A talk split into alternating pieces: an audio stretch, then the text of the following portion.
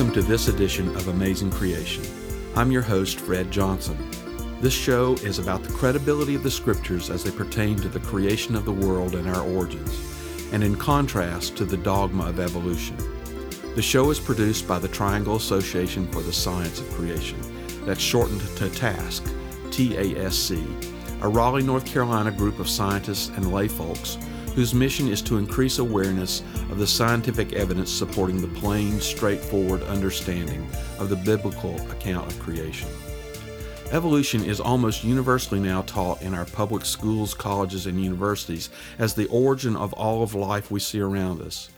But there are many, including highly educated scientists, who see evolution not only as impossible, but moreover as untenable when made to stand beside the revealed Word of God in the Bible. Today we have with us Mel Blinson, who, like many of us at TASC, has struggled with trying to reconcile what naturalistic scientists say about our origins and the account in the scriptures. I've known Mel since he started participating in TASC in 2001. Mel comes to us today to tell us about the facts behind the fossils that are so often presented to us as transitional forms between apes and human beings. Welcome to the show, Mel. Thanks, Fred, and thanks for inviting me to participate. Mel, how about beginning by telling us what brought you to become interested in creation science? From age zero to almost age 50, I was taught the evolutionary view and wondered how both it and the biblical view can possibly be true when they are almost exact opposites. So when I heard about a class being taught by a member of TASC in our church, I was all ears. And I finally saw firsthand how well solid science supports exactly what the Bible says. I attended the class twice and then took over when the teacher moved away from Raleigh. Today I'm here to share the good news that the Bible can be trusted and it does agree with true science. So, why is this issue so important to you, Mel? I've been visiting prison inmates for almost every week for over 20 years now because these 19 to 24 year old men that I visit are really confused about what's right and what's wrong in life. Our public schools continue to teach them that they are basically accidents because they are products of random chance over millions of years, and there are simply no absolute truths. And then they're arrested and thrown in prison for living out the very principles they've heard their whole lives. So every week I share the radically different principles from Scripture that are unchanging and will always be true. The Bible clearly states that we all have three enemies, which are the world, the flesh, and the devil. And these enemies constantly attack every principle taught in the Bible. Chapter 1 of Genesis says God spoke, and man was here. It did not take millions of years to come about unless he spoke really, really slowly. the non biblical view says the universe began about 13 billion years ago, and man did not show up until the very end of the 13 billion years. So there's a lot of what seems to be wasted time between the beginning and when we arrived. Mel, you said the principles you teach in the prison are vastly different from other principles. Can you provide us some examples? Sure, Fred. In Genesis 1:26, God says that we are created in God's image, whereas our public schools say this couldn't possibly be true because humans came from some sort of ape-like creature millions of years ago, and anything that remotely resembles anything like intelligent design cannot even be mentioned in today's classroom. How can we possibly be created in God's image when we all seem to be so defective? Nothing was defective when it was first created. In fact, we didn't even need clothes in the Garden of Eden. The fact that we are defective now shows the Bible really is true because it states that sin wrecked what God created. Now, some people say that God used evolution to produce man. Could this be true? God's word says man came from dust and we return to dust. There are no scriptures that indicate that humans have ever been anything other than humans. In the Bible, God has a very special relationship with only man, and animals will never enjoy what we have with him. Aren't men and apes very similar in some respects? In the early 1970s, a female gorilla named Koko was trained to use sign language. In this case, 40 people were involved. with an estimated core group of about six. That's quite a student to teacher ratio. Can you imagine what the linguistic ability of an ordinary child would be with such educational blessing? It's interesting that when the same techniques used to teach apes language were applied to mentally challenged patients at the Georgia State Center for these folks, the handicapped patients were much easier to teach than the chimps, despite all the problems the patients had, including low IQs of between 20 and 40. No one has ever succeeded in getting even one of the thousands of apes in zoos all over the world to prepare its own food or clean up after itself. And animals only work when they are forced to work. Most, if not all, of our universities teach their students that man descended from an ape like creature. Why would they do this if it is so questionable? There's no way that I can speak for all those professors. All I can say is that for a long time, I did not want God to be my creator because if He were my maker, He was also my owner. Then I would be accountable to Him, which meant that He sets the rules, not me.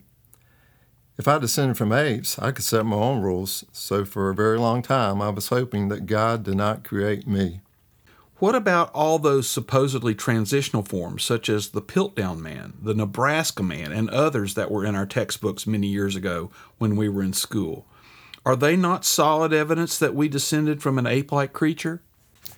Piltdown Man was fabricated in 1912 by attaching an orangutan's jawbone to a human skull cap, and it was stained to make it appear old. Over 500 papers were published on it during the next 41 years and Piltdown Man was promoted as our ancestor until it was finally exposed as a fraud in 1953. Fame and fortune often go with these types of discoveries, so there's a real temptation to find something that no one else has. If we want to see how genuine something is, we only need to read what the other evolutionists say about it. What about Lucy, the most popular ape man creature of all? Has anyone found anything wrong with that discovery? Museums pay artists to make their version of Lucy appear more human like than she really is, and displays often show her with human hands, human feet, human stance, etc. But how much evidence was really found? No foot bones were found. The bias here is simply unbelievable, Fred. They take a few skull fragments and they produce a face that looks half human, half ape. One of the textbooks used in our local public schools says a nearly complete skeleton was found, but that's just not true. Only about 60 bone fragments were found when a human skeleton has 206 bones in it. So far, all the specimens have been clearly apes or clearly human specimens. We have no specimens that are a little bit of each when all the data has been analyzed by unbiased computers. What about the Neanderthals? Were these creatures also apes like all the other cases you've cited thus far? Many evolutionists say Neanderthals should be placed in the same category as Homo sapiens. National Geographic originally displayed their Neanderthal specimen as a stooped over man that looked very ape like. But now they are displaying something that looks very much like a normal human. One researcher used a forensic computer to draw a picture of a child based on a real Neanderthal child skull. The child appears to be no different from children we see every day. It is certainly not an ape person.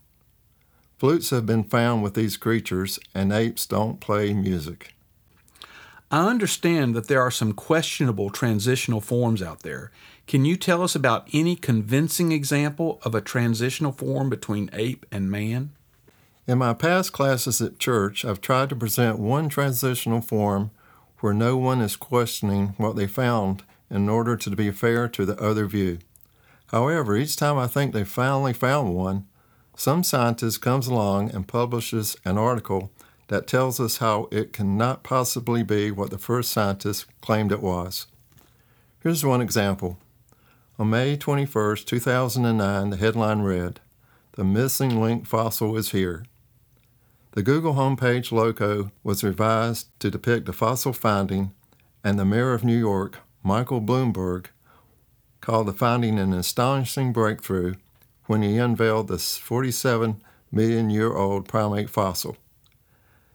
The discovery was also presented with much fanfare at a press conference at the American Museum of Natural History in New York, where researchers called it a scientific discovery that will undoubtedly revolutionize how we understand our own evolution. And one university professor said, and I quote, It's an extraordinary fossil as an individual.